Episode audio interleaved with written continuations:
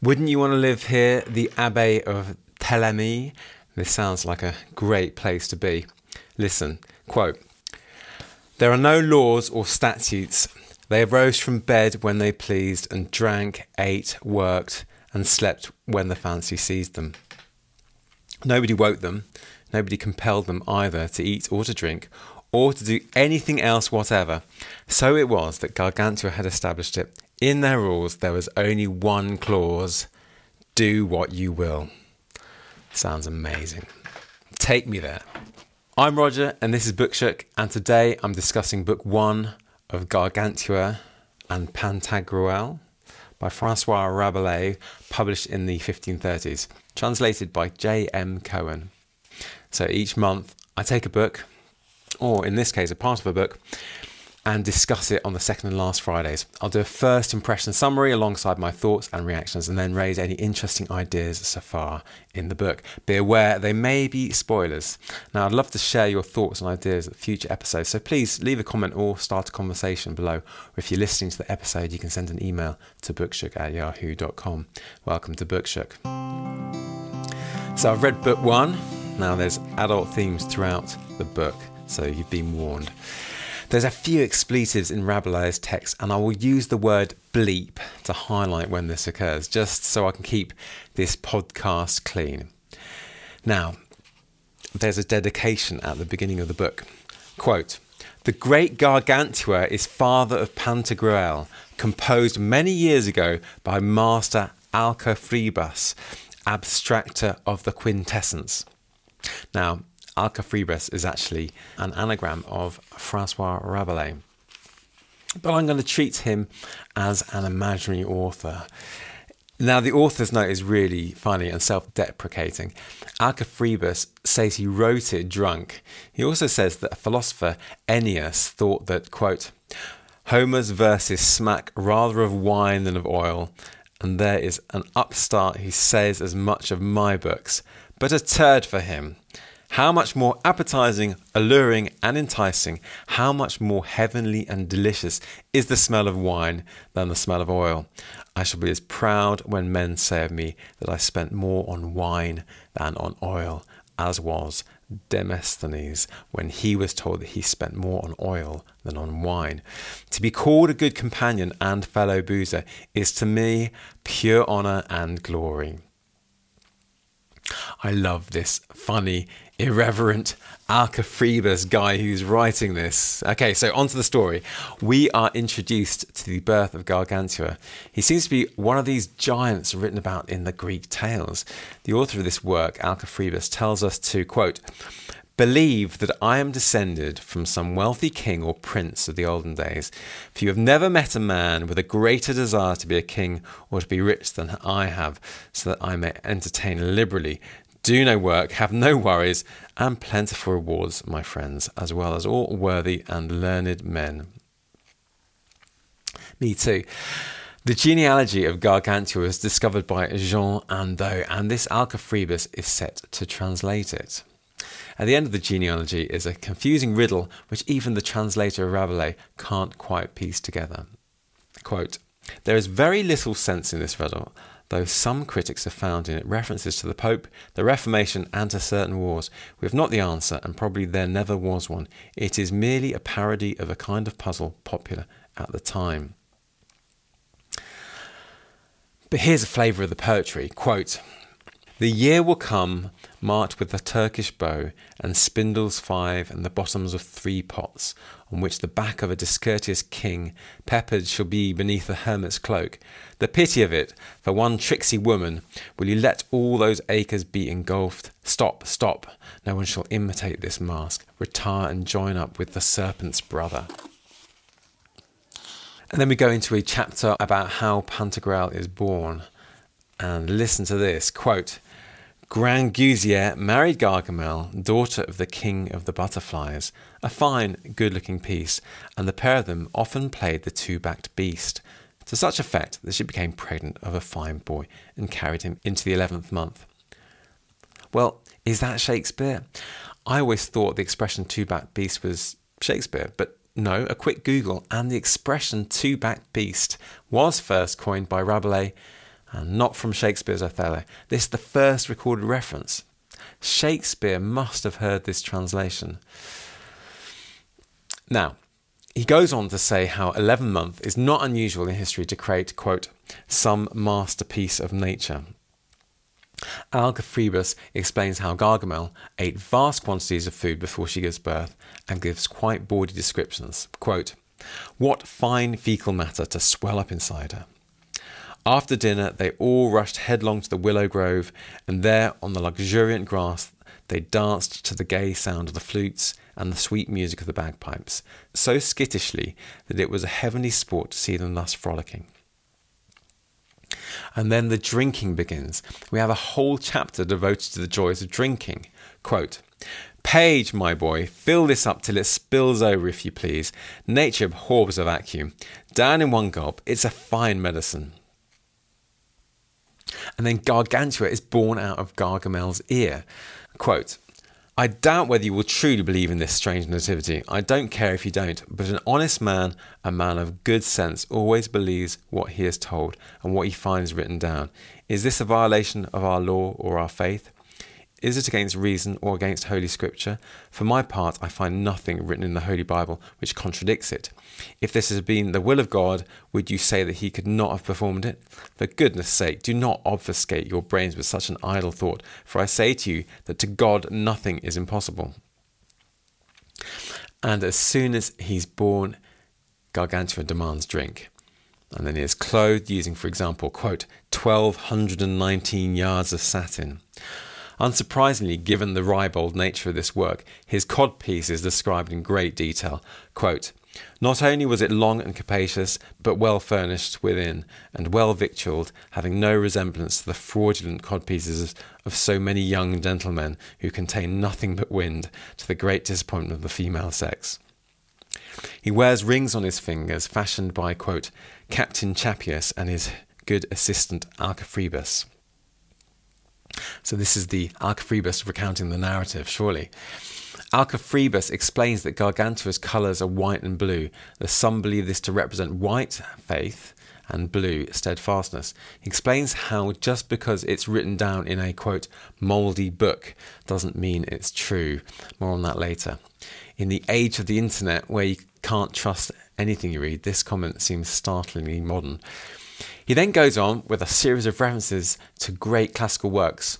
Why, in fact, white stands for joy, solace, and gladness, and the blue represents, quote, heaven and heavenly things. He recounts how he grows up as a young boy doing all the silly things young boys do, like, quote, wiping his nose on his sleeve. Nothing changes. But he's obviously maturing very quickly since there are some lewd comments about his member towards the end of the chapter. He tricks some guests into following him upstairs to see the stables, which is in fact his bedroom where he keeps his hobby horse. Gargantua proves himself to be a real critical thinker. He is a scientist and runs many experiments to see which material provides the best toilet paper. He recounts his experiments to his father, Grangousier, who is impressed. Now remember that toilet paper wasn't a universal thing until its invention in 1857. And from the internet, quote, people used sticks, leaves, moss, sand, and water. Depending on the early human's environment. Once we developed agriculture, we had options like hay and corn husks. People who lived on islands or on the coast used shells and a scraping technique. So Gargantua's experimentations are derived from what is probably a real concern of the day, though here couched in flowery and humorous prose. Gargantua also shows himself a poet to his father, which impresses him. He concludes that the best substitute for toilet paper is a, quote, well downed goose. Quote, do not imagine that the felicity of the heroes and demigods in the Elysian fields arise from their asphodel, their ambrosia, or their nectar, as those ancients say. It comes, in my opinion, from wiping one's rear, my words, with the neck of a goose. Now, seeing that his son is obviously highly intelligent, from seeing his application of the scientific method and his poetry skills, he sees he is taught by the best teachers. But the books can't be trusted for their wisdom, and so Gargantua does not excel. There'll be more on that later. Grangousier is not impressed with the tuition he is receiving, so he sends him to Paris to study with Ponocrates and Eudemon, a 12 year old page boy who was one of the reasons Grangousier sacked Gargantua's tutors. He was so well read and spoken. Now, King of Africa sends him a great mare, quote, as big as six elephants to ride on to get to Paris. And when he gets there, he urinates on, quote, 260,418 persons, not counting the women and small children, and steals the bells in the great towers and cathedrals to hang around his mare's neck and, quote, send back to his father loaded with brie cheese and fresh herrings. Now, a man called Bragmardo goes to Gargantua and pleads for the return of the bells using copious Latin phrases. My favourite is omnis clocher clochabilis in clocherio clochando clochans clochative clocher facit clochabilita clochante parisius habet clochas ergo gluck which the translator says is mock Latin gibberish on the subject of bells. But listen to the musicality of it, though, like the chiming of those stolen bells. Now, Gargantua and his entourage just laugh at these protestations. Listen to this gorgeous poetry. Quote, no sooner had the sophists concluded than Ponocrates and Eudemon burst out laughing so heartily that they very nearly gave up the ghost, exactly like Crassus when he saw a jackass eating thistles, and like Philemon, who died of laughing when he saw an ass eating some figs which had been prepared for his own dinner. Then Master Janotus began to laugh with them, and they laughed one against another, till the tears came into their eyes from the violent concussion of the brain substance, from which were expressed those lacrimal humidities which flowed down along the optic nerve. In this, they represented Democritus Heraclitizing and Heraclitus democritizing a brilliant little turn there. More on those later. Heraclitus is a Greek philosopher, and Democritus also was a Greek philosopher. Now, the bells are duly restored, and Gargantua begins his studies, but it's only for half an hour. He then lists all the games he plays in a very long list, reminiscent of Samuel Beckett. This enumeration and categorization it spans two whole pages. In fact, there are very strong resonances with Beckett the bawdy toilet humour, the aimlessness of the central character, the categorisation of things. Ponocrates, seeing that his student is being a bit of a waster, employs a guy called Theodore, a learned physician, to see if, quote, it would be possible to set Gargantua on a better road. So, an incredible education ensues for Gargantua. It's very much an education based on doing things. Studying astronomy takes place by looking at the stars, not reading a textbook. Again, we have the value of lived experience over the text. The education is certainly very healthy. He eats sensibly now and does lots of physical fitness to complement his classroom education. We then go on to learn how a bunch of cake bakers had a fight with some shepherds because the cake bakers refused to sell them some cakes at the market price. Marquette, quote, the grand mace bearers of the Cake Bakers Guild, strikes at Frogier, who is just a simple shepherd. And the cake bakers tell their king, Picrochole, quote, displaying their broken bread baskets. And the king is furious and he starts a war. Now, it's interesting how food is a life and death feature of this novel. It marks every chapter and can even start wars. The constant threat of poverty must have made food a very hot topic during the time. What do you think? Now, why is food, and the exception of food for that matter, so high on Rabelais' agenda in this novel? Anyway, all the army find in the hills and fields is peace and harmony, but they wreak havoc anyway. And as the army gets ready to take all the grapes from a vineyard run by a monastery, the monks decide to protest peacefully. In particular, Alcofribas highlights one particular monk. Quote, there was in the abbey at that time a cloister monk named Friar John of the Hashes, a young, gallant, sprightly, jovial, resourceful, bold, adventurous, resolute, tall, and thin fellow with a great gaping mouth and a fine, outstanding nose. He was a grand mumbler of matins, dispatcher of masses, and polisher off of vigils, and, to put it briefly, a true monk if ever there has been one since the monking world monked its first monkery. And moreover, in the matter of his breviary, he was a clerk to his very teeth.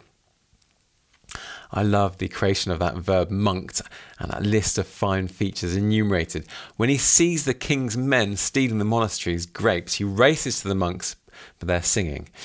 Quote, the rest of the monks, gaping like so many stuffed pigs, were singing Ini nim pe ne ne ne ne ne mum mum ini im mim e mim ko o ne no ne no no no rum ne num num.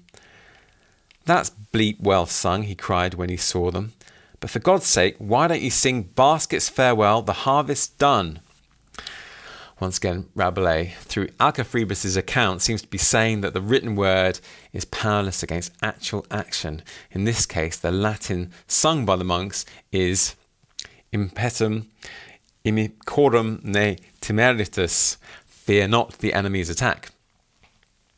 And this Friar John releases mayhem on the grape stealers, killing them all in a most descriptive fashion. This is why you shouldn't steal Friar John's grapes. This is what he does. First he shouts, quote, Church property is by God and hands off it.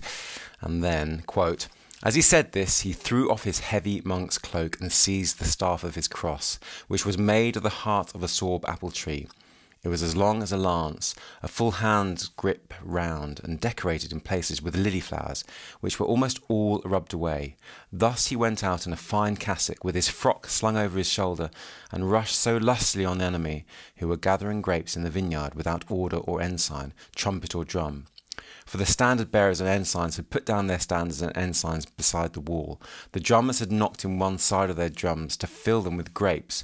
The trumpeters were loaded with the fruit, and everyone was in disorder. He rushed, as I said, so fiercely on them, without a word of warning, that he bowled them over like hogs, striking right and left in the old fencing fashion. He beat out the brains of some, broke the arms and legs of others, disjointed the neck bones, demolished the kidneys, slit the noses, blackened the eyes, smashed the jaws, knocked the teeth down the throats, shattered the shoulder blades, crushed the shins, dislocated the thigh bones, and cracked the forearms of yet others. If one of them tried to hide among the thickest vines, he bruised the whole ridge of his back and broke the base of his spine like a dog's. If one of them tried to save himself by flight, he knocked his head into pieces along the lambdoidal suture. If one of them climbed into a tree, thinking he would be safe there, Friar John impaled him up the backside with his staff. If any one of his old acquaintance cried out, Ha! Friar John, my friend, Friar John, I surrender, he replied, You can't help it, but you'll surrender your soul to all the devils as well. And he gave the fellow a sudden thumping. Rabelais was a physician, and it shows in his accurate descriptions of the body. Quote, Friar John showed his muscular strength by running him through the chest by way of the mediastinum to the heart. Now, Grand Grangousier, Gargantua's dad, is a friend of this rogue King Picrochole and wonders whether he's, quote, gone mad, since he has, quote, broken the peace and invaded lands he had absolutely no claim to. He sends for Gargantua to help, quote, preserve the country. He also sends out his master of requests, his ambassador, to speak to Picrochole directly. Now, Grangousier, via this ambassador, gives Picrochole a right royal dressing down and demands, quote, Depart from here immediately, and during the course of tomorrow retire within your own territory, committing no disorder or violence on the way. And in addition, you shall pay a thousand gold besants, their coins, for the damage you have done in these lands. Half you must pay tomorrow, and half on the forthcoming Ides of May, leaving us in the meantime as hostages the Dukes of Treadmill, Low Buttock, and Chuckout, together with the Prince of Itchskin and Viscount Scavenger. Now, Picrochole ignores the command, and Grangousier, desperate for peace, tries to appease him with cakes that were stolen from his lands by those shepherds. But Picrochole laughs at the ambassador, bringing these cakes and saying, quote, these clods are in a fine funk. By God, Grangousier's beeping himself, the miserable boozer. He is not a fighting man. He is better at emptying flagons. My advice is that we keep these cakes and the money, and what is more, fortify ourselves here with all speed and follow up our fortune. Now, Touch Spigot advises that if they are besieged by Grangousier, it could be horrible. Quote, Full belly and the dance is merry, and where hunger reigns, no strength obtains. Absolutely loving this book so far. Real excitement, such beautiful poetry. And what is going to happen to Picrochole? I'm presuming some violent and bloody death, not unlike the rampage Friar John wrought. Let's see. Now, Picrochole's advisors tell him that when he has won this battle, he should go and conquer the world. There is this wonderful flight of the imagination where the advisors describe the victories of Picrochole as if it has already happened. Picrochole asks, quote, What was that part of our army doing meanwhile, which overthrew the bibulous clown Grangousier? They're not idling, they replied. We shall meet them soon. They have taken Brittany for you Normandy, Flanders, Hainault, Brabant, Artois, Holland, and Zealand. They have crossed the Rhine over the bellies of the Swiss and Landsknechts, and a portion of them has subdued Luxembourg, Lorraine, Champagne, and Savoy as far as Lyon, at which place they have found your garrisons returning from their naval victories in the Mediterranean. Time has leapt forward in their collective imaginations, and it's a very rosy victory. Echephron, perhaps a wiser counsellor, steps in, quote, What are you after with these fine conquests of yours? What will be the end of all these labours and journeyings? The end will be, said Picrochole, that when we are back we shall rest at our ease. Then said Echephron, but suppose that you should never return from there, for the journey is long and perilous. Wouldn't it be better for us to take our ease now and not run into all these dangers? Now, a very good point. Wise Echephron. How many times do you hear and see people struggle for a better life based on some mythic fantasy they've created in their head, just like Picrochole and his advisors here? Now, Echephron's wise counsel gets shouted down by a swashbuckler. Quote, Let's go and hide then in the chimney corner and pass our lives there with the ladies, and spend our time threading beads or spinning like Sardanapalus. He was an Assyrian monarch who spent time spinning wool with concubines.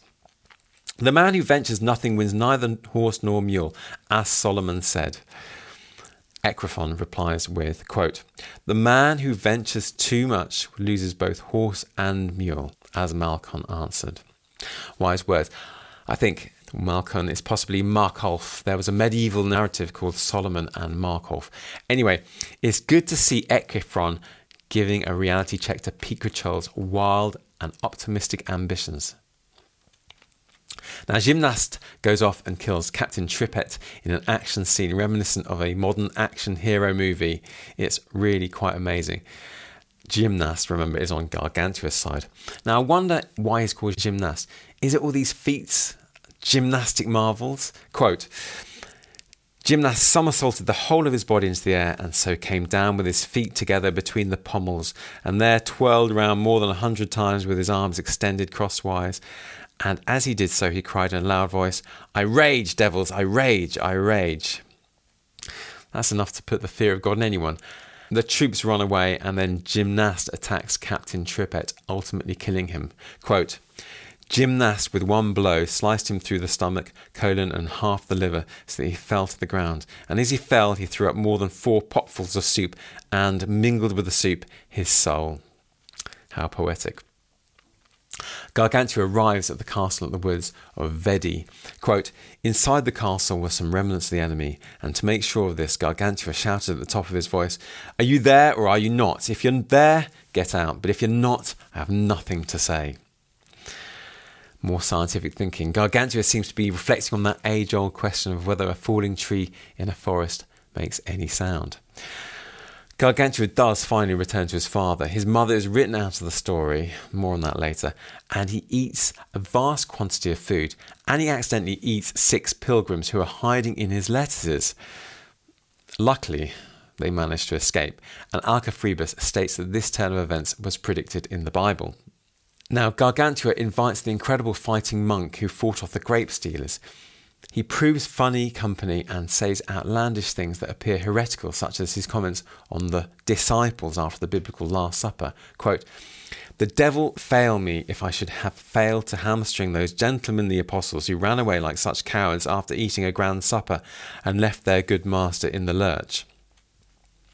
He continues to counsel and give wise advice, especially on time, and there'll be more on that later. He leads them off to scout out the enemy at night and unfortunately gets stuck in a tree where his visor is speared by a branch. There's a humorous scene where he complains of too much chatter from the party and not enough action in saving him. When he is down, he casts off his armour and continues the trip. Now, the monk soon gets captured, but he graphically murders his captors and takes Captain Touch Spigot as a prisoner. Now, this is alongside releasing some pilgrims who had been captured by the enemy.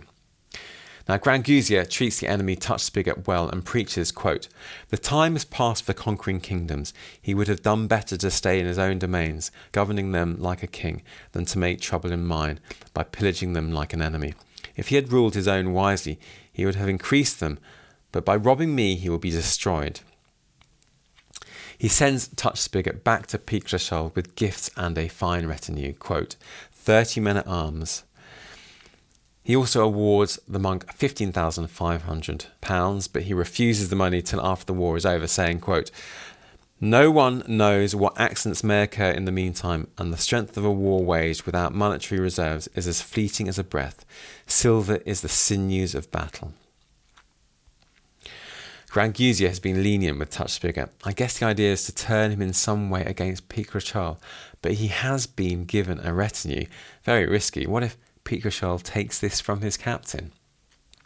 Well, when Touchspigot gets back to Picrochole and persuades him to try to give up the war, a right hand man of Picrochole, Hasticaf, says that Touchspigot is a traitor to the enemy, at which point Touchspigot hacks Hasticaf to death, and then Picrochole does likewise to Touchspigot, since Hasticaf was his friend.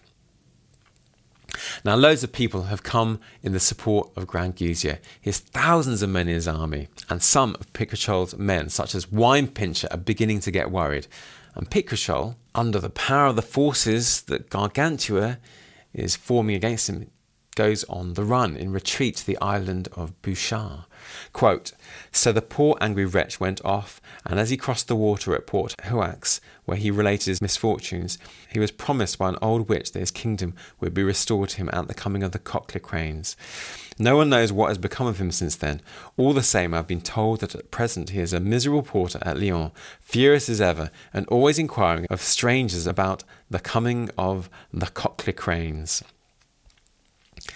Gargantua is lenient with the defeated and rewards the victors who helped him.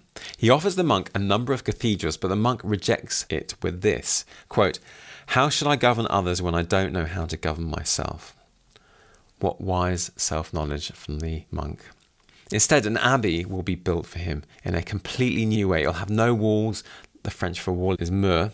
Quote, where there's a mur before and a mur behind, there are plenty of murmurs, envy, and mutual conspiracy. And it will have no clocks, more on that later, and men and women are allowed. The abbey is described in all its detail. It contains a wonderful library too.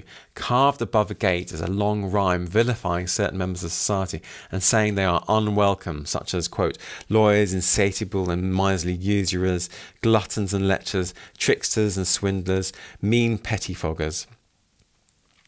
Perhaps this contradicts the leniency shown by Gargantua to Picrochole's army. I would have thought Gargantua would be keen to allow these people to share in the knowledge of this abbey, the perfect place for these types of people to learn a best way of living. Anyway, there are no laws or statutes. Quote, they rose from bed when they pleased and drank, ate, worked, and slept when the fancy seized them. Nobody woke them, nobody compelled them either to eat or to drink or to do anything else whatever. So it was that Gargantua had established it.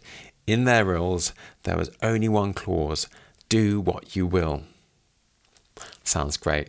And there the first book ends. So I really enjoyed the book. It was a fresh and often amusing look at some of the pressing questions of medieval thought during the early Renaissance period. And as I was reading the book, I did discover a very interesting article by Yvonne Merritt. There'll be a link below.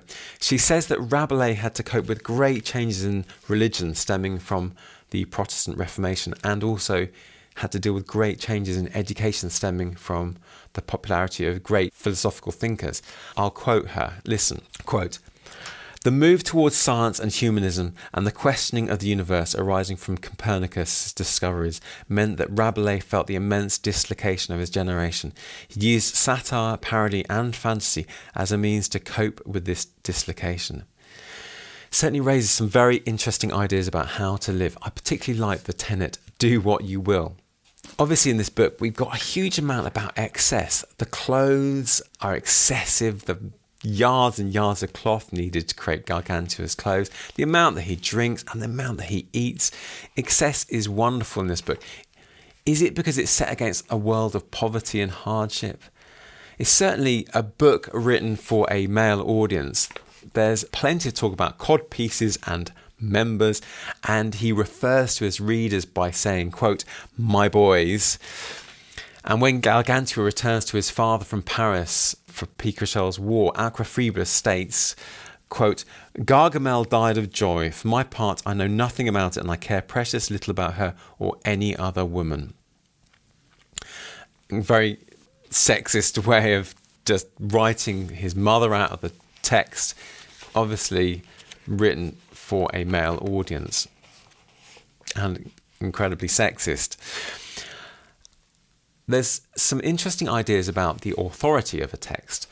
When describing the colour of Gargantua's clothing, blue and white, there's that quote Quote, Who is telling you that white stands for faith and blue for steadfastness? A mouldy book, you say, that is sold by peddlers and ballad mongers entitled The Blazon of Colours. Who made it? Whoever he is has been prudent in one respect, that he has not put his name to it. He then goes on to quote proper historical texts like Pliny and Aristotle in order to give weight to his theory that white represents gladness. Now, he refers to all these canon texts with the assumption that they can be trusted, but can they? What do you think? Now, Gargantua does not learn from the text he is given at school. His teachers say, quote, It was better for the boy to learn nothing than to study such books under such masters, for their learning was mere stupidity, and their wisdom like an empty glove. It bastardized good and noble minds and corrupted all the flower of youth. I already mentioned that Gargantua had quite an empirical way of thinking about the world. Lived experience certainly matters to Gargantua. Remember, he develops his own series of experiments to ascertain the best source of loo roll and impressing his father greatly. And there is a rejection, or at least a plea to question the validity of the written word, especially contemporary texts. The Greek and Roman philosophical tracts seem to be held in quite high esteem. Quote, who is telling you that white stands for faith and blue for steadfastness? A mouldy book, you say, that's sold by peddlers and ballad mongers, entitled The Blazon of Colours. Who made it? Whoever he is, he has been prudent in one respect, that he has not put his name to it. It's very much an education based on doing things. Studying astronomy takes place by looking at the stars, not reading a textbook. Again, we have the value of lived experience over the text. This idea of rational thinking is contrasted Picrochole, and he has these great flights of fancy, imagining how he will conquer all these lands. But that's contrasted with Gargantua, who's rationally assessing how to unseat Picrochole. They use empirical knowledge to form a plan, and the advice to Gargantua is that he should, quote, send one of his men to reconnoitre the country and find out in what condition the enemy were, so that they might advance to La Roche Clermault with plans formed in accordance with the actual situation. Gymnast volunteered to go alone, but it was decided that it would be better for him to take with him someone who knew the roads and byways and rivers of the district. Some sensible science based reasoning here. Now, Stoicism, the idea of taking the middle path and not pushing your luck too far.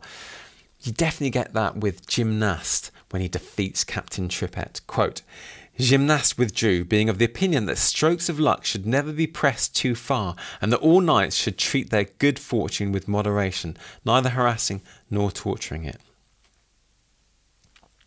I did notice there was quite an interesting mention about Africa as a completely foreign and vastly far away country where completely other things happen. Quote, at this same season, Fayal, fourth king of Numidia, sent to Grand from the land of Africa the greatest and most enormous mare that ever was seen, and she was the most monstrous too, since you know very well that Africa is always producing some new monstrosity. She was as big as six elephants it's interesting this idea that at this time great things come out of the land of Africa, large land animals, and the idea that it is a factory for, quote, producing some new monstrosity seems so alien to modern thinking, where we know that evolution is a slow process and we know the number and type of animals that come from Africa. Here, Africa is almost portrayed as if it were modern day Mars.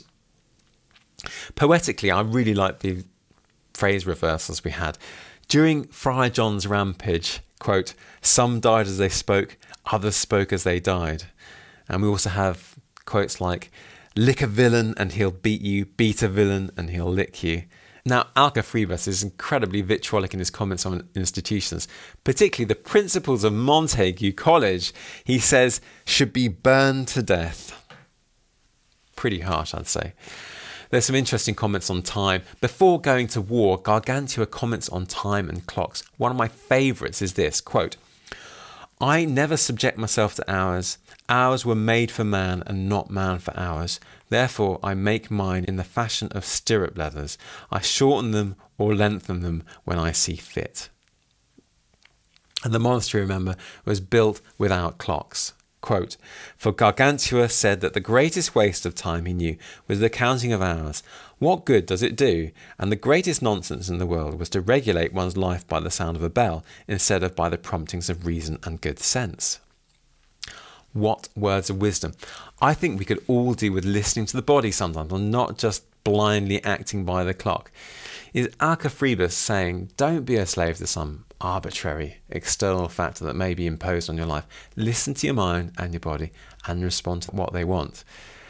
This book seems to be changing the way I think about external and arbitrary impositions.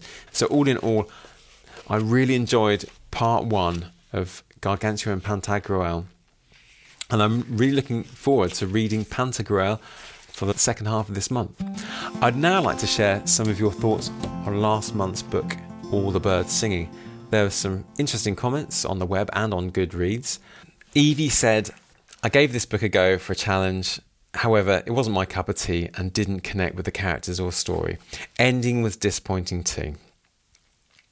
And Charlotte said, I enjoyed the mystery and suspense of the book. I found the animal deaths hard to read about, but overall it was a gripping story.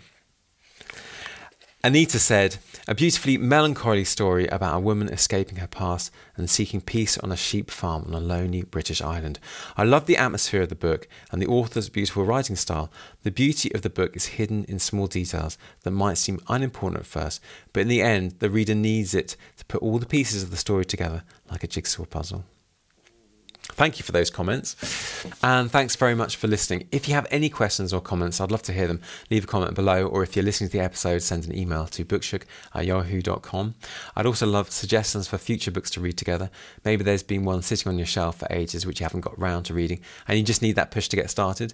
Talking of next books, after I've discussed book two of Gargantua and Pantagruel in two weeks, that's the 25th of August, September's two episodes are going to be all about Tomorrow and Tomorrow and Tomorrow by Gabrielle Zevin. So get that at the ready if you can. Thanks. Anyway, I look forward to discussing book two of Gargantua and Pantagruel. That's Pantagruel in two weeks. That's the 25th of August. See you then.